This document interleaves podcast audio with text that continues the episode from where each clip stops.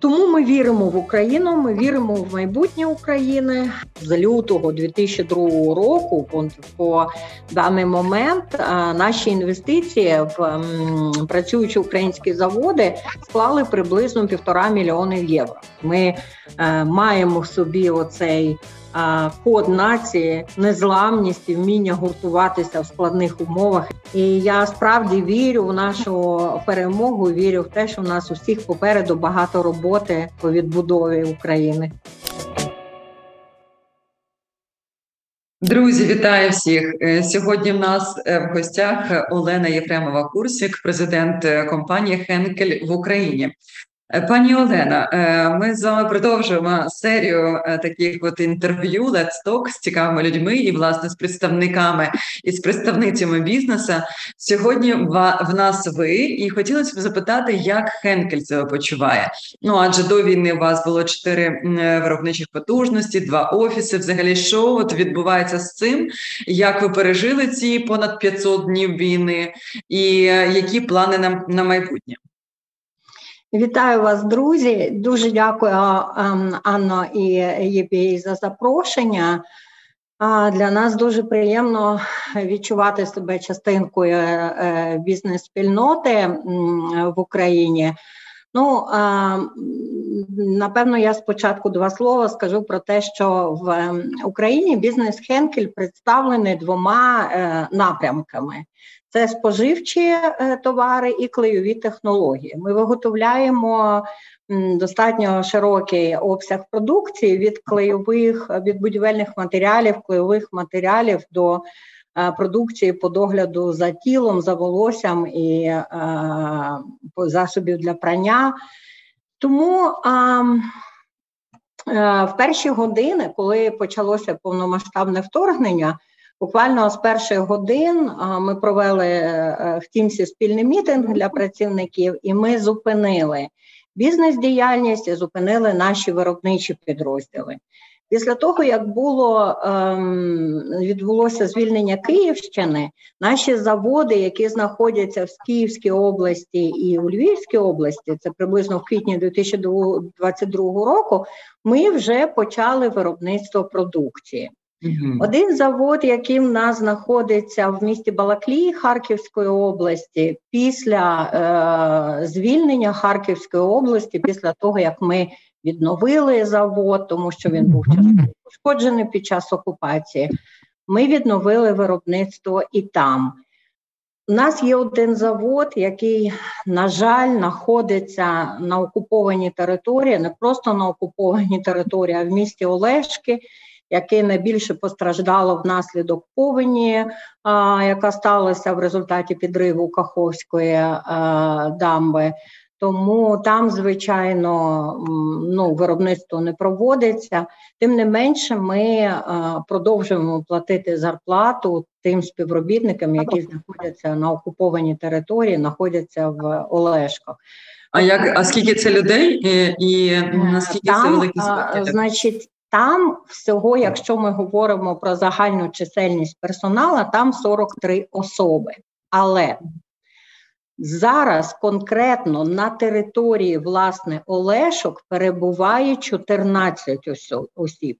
Решта людей або виїхала раніше на підконтрольну територію а, українську, або виїхала в після початку е, повномасштабного вторгнення в Скадовськ або в Херсон. А в самих Олешках зараз 14 людей. Нам було дуже важко встановити з ними контакт, але ми а, все-таки зробили це. Ми знайшли можливість. Ми знаємо, що вони всі живі. Ми знаємо, що е, вони, хоча б наша те, що ми виплачуємо зарплату, надає їм можливість купувати якісь продукти першої необхідності. А взагалі, як ваша команда себе почуває в цілому? Я не кажу про цих 14 людей. А в цілому, ваш е, зараз скільки людей? Ви ж нікого не скорочували? У нас, зараз у нас 609 е, працівників. Ми нікого не скорочували. Е, з тих 609 працівників 46 людей зараз проходять службу в ЗСУ. І всім тим 40, і всім тим 46 людям ми продовжуємо платити зарплату. Це було наше рішення як роботодавця. Угу. Тому що ми вважаємо, що те, що ми продовжуємо працювати, продовжуємо платити зарплату і продовжуємо підтримувати наших людей, які зараз в ЗСУ. Ну це є наша тепер як корпоративна соціальна відповідальність. Ну, це загальний тренд насправді. Ну про себе я дивлюсь, багато uh-huh. компаній е, роблять так само, тому ну це дійсно дякуємо за це. Дякуємо за таку позицію. Але от в цілому, як інші, ну скоріш за все, от вас виникають якісь вакансії, очевидно. да? Треба щось е, е, змінювати там, можливо, в колективі, чи не треба. І як вам вдається зараз знаходити е, людей чи ні? Тому що деякі жаліються на те, що є певний дефіцит, дефіцит кадрів. Давайте давайте я напевно вам розкажу е, знову ж та два бізнес-напрямки, відповідно, певна специфіка. Якщо ми говоримо про бізнес споживчих товарів, то у нас позиції, які виникають, це як кажуть, HR entry-level position, тобто позиція ресепшіоніста, позиція, наприклад, там customer сервіса ми е, на такі позиції ми закриваємо їх досить швидко. Я можу вам навести приклад. У нас буквально недавно ми е, взяли на роботу е, жінку спільно з проєктом, спільно з фондом «Жизнілюб», коли ми робили, запрошували стажуватися в компанію інтернів у віці 50+. І от ми взяли жінку, вона сама з Маріуполя, їй більше 50 років, і вона прийшла у нас стажування на позицію Customer Service спеціаліста. Ми по результатах стажування зробили їй офер. Mm. Тому тут у нас проблем не виникло. Проблеми, які є, вони є в е, виробничих вакансіях, вони є для заводів. Чому? По-перше, тому що специфіка виробництва е, вона, ем, ну скажімо, передбачає те, що на багатьох е, лініях задіяні тільки чоловіки. Це досить важкий труд. Ми не можемо їх замінити жінками. А з тих 46 людей, які мобілізовані працівників заводів, у нас приблизно, е, напевно, чоловік 30. Mm. Тобто, і от ці вакансії нам насправді дуже складно заповнити, тому що, по-перше, це пов'язано з тим, що а, ну, і чоловіків призивають, да, і в тебе немає гарантії, що коли людина прийде до тебе на роботу, її завтра не призовуть. От і по-друге, це те, що для багатьох чоловіків, коли ми говоримо про виробничі спеціальності, у компанії Хенкель у нас абсолютно ну офіційне працевлаштування, все це, і відповідно, ми, як роботодавець, повинні повідомити військомат про це. І тому для багатьох кандидатів, якщо ми говоримо про робітничі спеціальності, це стає проблемою. Ну да, це дійсно проблема. І ми вчора про цю проблематику говорили з пані Свіриденко, і mm-hmm. я так бачу, що і уряд розуміє, що це проблема. Тому я сподіваюся, що якимось чином ми прийдемо до її вирішення разом з бізнесом. Mm-hmm. А от питання в тому, як ви мотивуєте свій колектив? От які є зараз ну, взагалі можливості інструментарії для вас, для того, щоб люди зберігали такі, знаєте, е, high spirit, таку силу духа, е, тому що що вона потрібна, очевидно, для того, щоб продовжувати працювати навіть під під обстрілами. Дякую за запитання, пані Анно. Вона ну, це справді такий челендж, да, з яким ми зустрілися як роботодавець, тому що я вам скажу в багатьох офісах компанії Хенкель в Європі стоїть питання, як мотивувати людей повертатися в офіс. Тому що люди, коли працювали під час епідемії е, ковіда вдома, і відповідно а, тепер Подобалось. Сподобалось вдома, не хочуть повертати? Сподобалось. Ви знаєте, ну можливо, це можливість міксувати там домашньо е, якісь там е, private life, да, приватне життя і робочі е, проекти. Вона сподобалась, і е, ну, в нас реально це стоїть челендж, да, як мотивувати людей в офісі в Україні після. Е, ковідного часу у нас сталося да, у нас сталося повномасштабне вторгнення, і зрозуміло, да, що а, ми е, ну, не могли, так би мовити, е, людей заохочувати працювати в офісі. Але а, що ми зробили перше? Да? Ми а, старалися обладнати наш офіс як safe space. Тобто ми старалися зробити офіс для того, щоб Туди було е, там є генератори, там є павербенки, там завжди є вода, е, чай, кава. Там є приємно, як вдома має бути. Так, ми старалися. А навіть краще. Хочу, так, і я вам хочу сказати, що у нас ми заохочували наших працівників приходити туди навіть з дітьми. У нас є дитячий куточок. У нас є ем, ігри, ми закупили розмальовки, ми закупили всякі для того, щоб дітям було цікаво. І е, ми заохочували, ми розділили зони, щоб якщо щось можна було для окремо дитяча, окрема е, зона для е, роботи, для того, щоб працівники працювали, ну е, можливість і не відволікалися. Це що стосується офісу. Що стосується того, ми проблему, яку бачимо другу, да, це те, що частина, більша частина команди перебуває в Україні. Якщо так, то приблизно 95-96%. Е, Все одно є 4-5% людей, які перебувають за кордоном. І е, ми е, не впливаємо на їх рішення повернутися чи ні. Ми не оплачуємо їх перебування за кордоном, тобто вони живуть за власні кошти. Було їхнє рішення, їхніх сімей. Вони виконують свою роботу. Але ми бачимо, що все одно є певний, е, ну скажімо, такий момент, да, коли тут люди працюють і тут обстріл, і тут, відповідно, да, є якийсь мітинг, тобто треба оперативно відмінити, перенести, зробити там якісь ті. І от ми зараз дивимося, да, що деколи треба нагадувати тим колегам, які перебувають за кордоном, їм треба нагадувати, да, що люди, які в Україні, вони працюють в екстремальних умовах.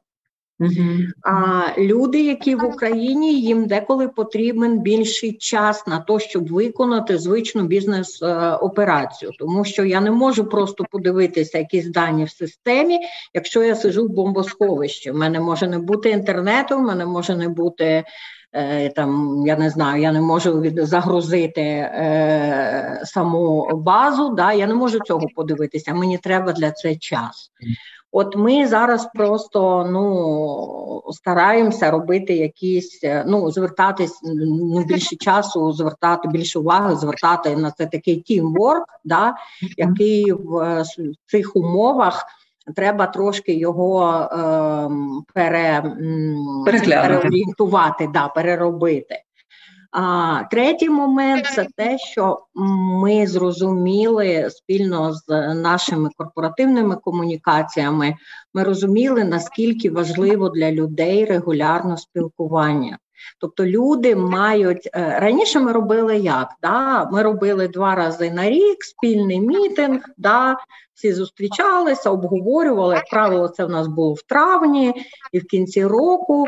Ну, ясно, що ковід ми перейшли в онлайн. А, Так, ми зберегли це в умовах війни, але людям ну, два рази на рік це недостатньо. Тому ми зробили такий президент мітап проект, де ми я просто зустрічалася регулярно і розказувала людям, що у нас відбувається з бізнесом, які результати. Що які а що у вас відбувається? А що у вас відбувається з бізнесом? До речі, от фінансово е, вас стало кра... ну, краще, це не можна сказати, мабуть. Ну краще в цьому році в порівнянні з минулим, е, і взагалі яка ситуація, якщо я можу ну, запитати. Що я вам скажу? Якщо стосовно результатів, результати а, у нас а, а, ріст ріст ебіт порівняно з минулим роком, а, ми на 13, 13,2% вище, ніж це було минулого року. А в минулому році наскільки впали? Значить, не падали? В минулому році впали, ну впали ми десь середньо, якщо говорити анулі, ну, по, по по, року, у нас вийшло десь відсотків, напевно, 27-28. Отак. Це теж не дуже багато, насправді. Не дуже багато. Я я скажу в чому. Я скажу в чому а, причина. Причина в тому, що у нас дуже у нас були великі об'єми продажів в ем, бізнесі, які ну, це засоби для прання, засоби для цього, для догляду за оселею. Ми реально виросли в цьому. Плюс е, як як, не як би не дивно це було, приблизно починаючи з осені, да, ми стали рости в сегменті е, косметики, да, тобто засоби по догляду за тілом, краски для волосся, тому що люди переход... ну, ви знаєте, да, не працювали е, перукарні, не можна почалося відключення світла, і люди перейшли на фарбування да, волосся в домашніх умовах. Да, І ми це бачимо вже. Да? Тобто наші жінки хочуть бути красивими, незважаючи ні на що, навіть на війну. Це супер. Ну насправді це класно. Це я так розумію, що один із трендів, які ви точно підмітили під час так, війни. Так. Ми бачимо, що так, споживачі прагнуть заощаджувати. Це теж правда. Да? Тобто ціна грає роль. А, але що ми а, бачимо зараз, да, якісь певні там метатренди, ми бачимо те, що ну, по-перше, є звуження певних ринків. Да, Ну, я тобто, жінки повиїжджали, діти так, так само, так, да, відповідно, так, це ви відчули. Відчули, е, однозначно відчули. Плюс те, що я сказала, бажання заощадити. Але цього року, чим, чим на відміну від минулого року, почав оживати будівельний бізнес. Тобто ми бачимо поступове відновлення будівельної активності. І це драйвить зростання ринку будматеріалів. Розумієте? Де в якому регіоні е, це ви відчуваєте це відновлення? Київ однозначно, mm це Київська область. А як не дивно, це ам, Харків це там, де почали відновлювати інфраструктури, е, відновлювати інфраструктуру в завдяки певні почалися певні вже державні проекти, да, не, не по відновленню інфраструктури. А плюс е, в Києві е, почав будівельники, будівельні компанії починають завершувати раніше розпочати будівництво.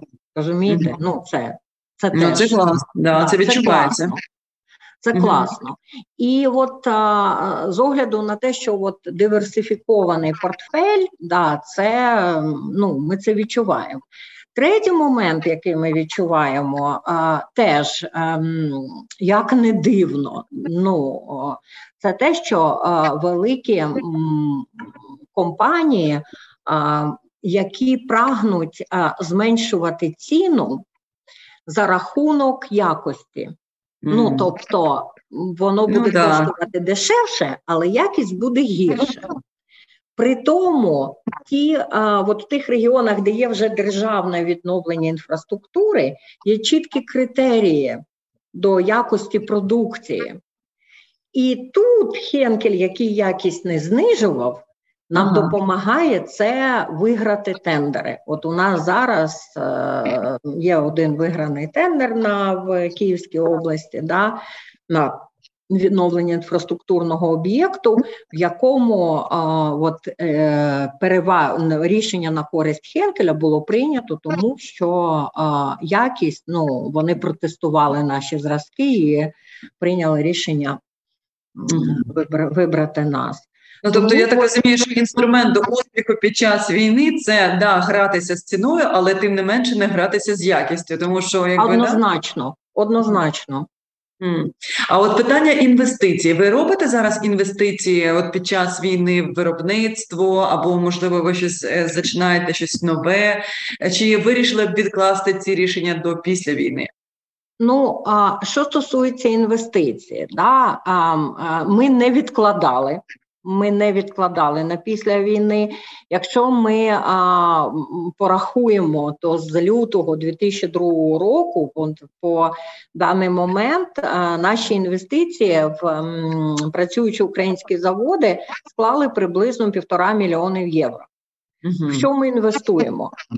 Да, Це модернізація да, угу. виробництва це відновлення пошкоджень там, де були вони завдані, да, це діджиталізація, тому що певні процеси, які ми автоматизуємо, це сталий розвиток і безпека співробітників. Ми зараз ем, працюємо над тим, щоб побудувати укриття, тому що, на жаль, ну заводи побудовані за межами міських територій, тому людям для того, щоби добратися на роботу, да, ем, треба доїхати сюди, да, і відповідно тут немає метро, тут немає ем, ну, потрібні укриття. Нам да. потрібно укриття. Да. Зрозуміло. А от як ви вирішили? Да, ну зрозуміло, тобто інвестували туди. А от що е, з Російською Федерацією? Ну, очевидно, Хенкель вже присутній був в Російській Федерації. От як з цим ви взагалі владнали ситуацію? Було легко, нелегко вийти, тому що ну, наскільки я зрозуміла, ви там згорнулися, да? Да, ми не просто згорнулися, а, пані Анно, ми вийшли. Ми остаточно вийшли. Остаточний вихід відбувся в квітні 2023 року. Як це було? Це було складно взагалі? Так, це було, скажімо так, непросто. От так я скажу, непросто. Ну, по-перше, ми розуміємо, що це великий ринок.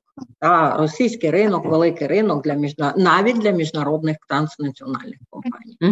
А по-друге, ем, російський бізнес повністю інтегрований в глобальний процес. Да? Тобто, це ем, ми знаємо, да, ланцюжок постачання, логістика, це це, це все. Да? А, Третє, Дуже дуже складне, дуже е, мінливе правове середовище в Росії для компаній з так званих недружніх держав, які mm-hmm. прагнуть вийти. Я думаю, вчора ви читали новину про Карлсберг та про Данон. Yeah. Mm-hmm. Да. От, Тому ем, Хенкель, коли він прийняв це рішення, а я вам скажу, коли навіть воно було прийнято, воно було прийнято про вихід в квітні 2022 року. Ви достатньо швидко прийняли, слухайте, так, да? але ви, рік потрібно було. Про але щоб... рік потрібен був для того, щоб згорнути процеси, знайти покупця, зробити, а, ну підписати угоду. Ну тобто, це це достатньо достатньо складний процес. І ну для Хенкель був реально однією з перших компаній серед глобальних. Е, компаній, які остаточно завершили цей процес. Ну, Але нас... втратила компанія втратила, ну якщо не рахувати там, ну звісно, є перспективний цей ринок, якби да, по кількості споживачів. Але от якщо при продажу е, ви втратили? Ну, скажімо так, компанія втратила. Так, вона втратила, якщо говорити про а, ціну, там про, про про суму, звичайно, компанія втратила, але але але плюсик в карму. Це була ну, по-перше, це е, продемонструвало рішучість компанії, а тобто ми виходимо все одно. Це послідовність, а це я б сказала репутаційні ризики, які е, тому, що я просто в цей час знаходилась в Німеччині. Я е, бачила реакція суспільства на це рішення Хенкеля була не просто позитивною, а мегапозитивною. Mm, це тобто, приємно. Так. Тому е, ну да, я вважаю, що в довготерміновій перспективі ми, я думаю, що виграли. Я думаю, да, ну якби з точки зору гуманітарної, з точки зору людяної, да, мені здається, ви правильно вчинили. Але звісно, історія розставиться на свої місця. Е, уряд це точно оцінить України, тому що ми бачимо, що вони дуже сильно налаштовані на те, щоб е, компанія влаштовувалася тут. І я сподіваюся, що вони будуть дійсно працювати над умовами, щоб люди і компанії відчували себе тут комфортно в наших е, наших краях. От питання uh-huh. про перспективу. Як ви, от, ви бачите розвиток на на, на, на другу половину цього року і на наступний рік. Ви зберігаєте оптимізм і або е, або є дещо і певні такі перестороги стосовно зими, адже вона буде складна, е, очевидно. Да? І друге, де ви берете сили для себе, щоб рухатися вперед? Ну, давайте я вам скажу так, да, що е, знаєте, коли тобі зовсім складно і немає а, і ти вже трошки падаєш духом, да, то треба, напевно, знайти тих, кому потрібна допомога, і допомогти їм. Ми а, робили для себе такі підрахунки, е, загальні масштаби гуманітарних проєктів Хенки для України вони перевищують 6 мільйонів євро. Да? Тобто ми допомагали е, людям, допомагали е, дітям, допомагали громадам, допомагали. Скажімо, от зараз е, ми маємо статус офіційного партнера і постачальника для платформи Співдія. Mm-hmm. Да, Ми відбудовуємо е, да, е, зруйновану інфраструктуру, допомагаємо це, і це назавжди тільки тендерні проекти. Ми робимо це і на благодійних е, основах. Тому ми віримо в Україну, ми віримо в майбутнє України. Ми а, бачимо для себе, скажімо, чіткі інвестиційні е, можливості. Ну, Для вас взагалі має бути бум, правда? Ну, Звісно, тобто, ми, ми, ми впевнені, що для будівельного... Ви на низькому старті просто маєте бути. Так. Для для, для е, реально для е, бренду там Церезі, для будівельних технологій, це я думаю, що буде просто зоряний час. Ну, От ми, ем, ну, е, я думаю, що е, тобто наші е, досить прогнози оптимістичні. Ми зараз буквально от перед перед нашою зустрічю у нас був вебінар. Ми дивилися програми, як ми будемо реабілітовувати тих працівників, які вернуться з ЗСУ, да, як будемо інтегровувати їх в колектив. От, Тому е, що драйвить мене особисто, ем, ну я скажу так, ем, мені досить складно було певний час, тому що мій чоловік пішов добровільно захищати з 22 лютого. От, І мені було особисто складно, коли він перебував на ротації.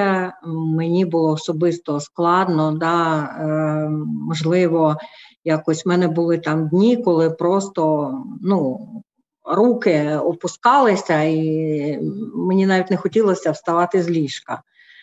От, ну, все одно ти розумієш, що є люди, за яких, ем, з якими ти працюєш, е, за за яких ти відповідно, з якими ти е, підтримуєш контакт е, постійний, тому що ти бачиш, да, наскільки люди реагують, да, наскільки вони залучені.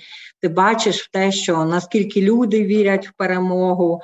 І е, ти розумієш, що е, ти знаходиш того, кому потрібна твоя допомога більше. Да, І от коли я була в, в Німеччині, потім в Австрії, ми активно комунікували з нашими жінками, які виїхали. Да, І скажу, що в них надзвичайна сила і надзвичайна потужність, і ми е, маємо в собі оцей.